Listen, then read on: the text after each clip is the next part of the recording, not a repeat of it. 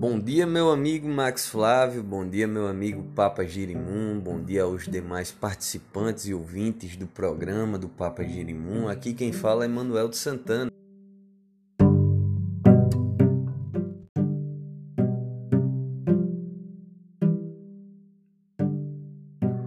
Bom, pessoal, hoje eu gostaria de falar sobre como conviver com as diferenças. É, nós, como seres humanos, somos todos iguais em constituição genética, quer dizer, a gente tem uma base fisiológica, genética, é praticamente idêntica em todos nós. São pequenas diferenças de toda essa base que definem quem nós somos. São as diferenças no comportamento, são as diferenças nos gostos, são as diferenças nas opiniões que são dadas no dia a dia, que são dadas é, é, no decorrer da nossa vida. Não somente dadas, mas também aprendidas. Eu estava vendo um, uma live da doutora Ana Beatriz para um podcast Inteligência Limitada. E lá ela vai falar que agora os algoritmos das redes sociais têm impedido com que as pessoas tenham acesso a informações é, que elas não gostem. Porque como é que funcionam os algoritmos das redes sociais? Mas afinal, Emanuel, o que é um algoritmo? Um algoritmo é uma equação matemática que é feita para ler o nosso comportamento enquanto estamos nas nossas redes sociais. É, aquele algoritmo ele vai ver é, as publicações que eu curto e a proposta dessa inteligência artificial, um algoritmo é uma inteligência artificial, é me manter o máximo de tempo possível preso à tela do meu celular, que eu fique naquele aplicativo, naquela rede social o máximo de tempo possível. E como é que, que eles conseguem isso? É através de me mostrar conteúdos que, que eu goste, que eu já tenha curtido. E devido a esse movimento, é, não chegam informações a mim ou a você que está em casa, no nosso Facebook, no nosso Instagram, é, é, diferentes daquelas das que nós gostamos. Então a gente fica numa bolha dentro da internet.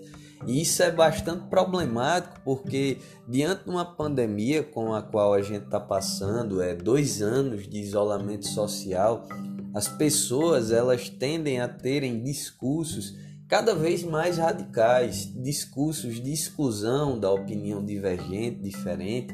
Hoje a gente pode ver isso bem claramente na nossa política, na polarização que nós enfrentamos desde 2018, uma polarização que também foi gerada pelas redes sociais, inclusive nos Estados Unidos há diversos debates sobre as redes sociais porque dizem que as redes sociais é o maior experimento psicológico da humanidade porque o tempo todo é você que é usuário, eu que sou usuário, a gente não vive em outro lugar a não ser nas redes sociais, mas o tempo todo os algoritmos estão lendo o que eu curto, estão lendo o que eu gosto, é, as coisas que eu tenho possibilidade de comprar e tudo isso para quê? Para me fazer um produto, porque as redes sociais, nas redes sociais, o produto somos nós.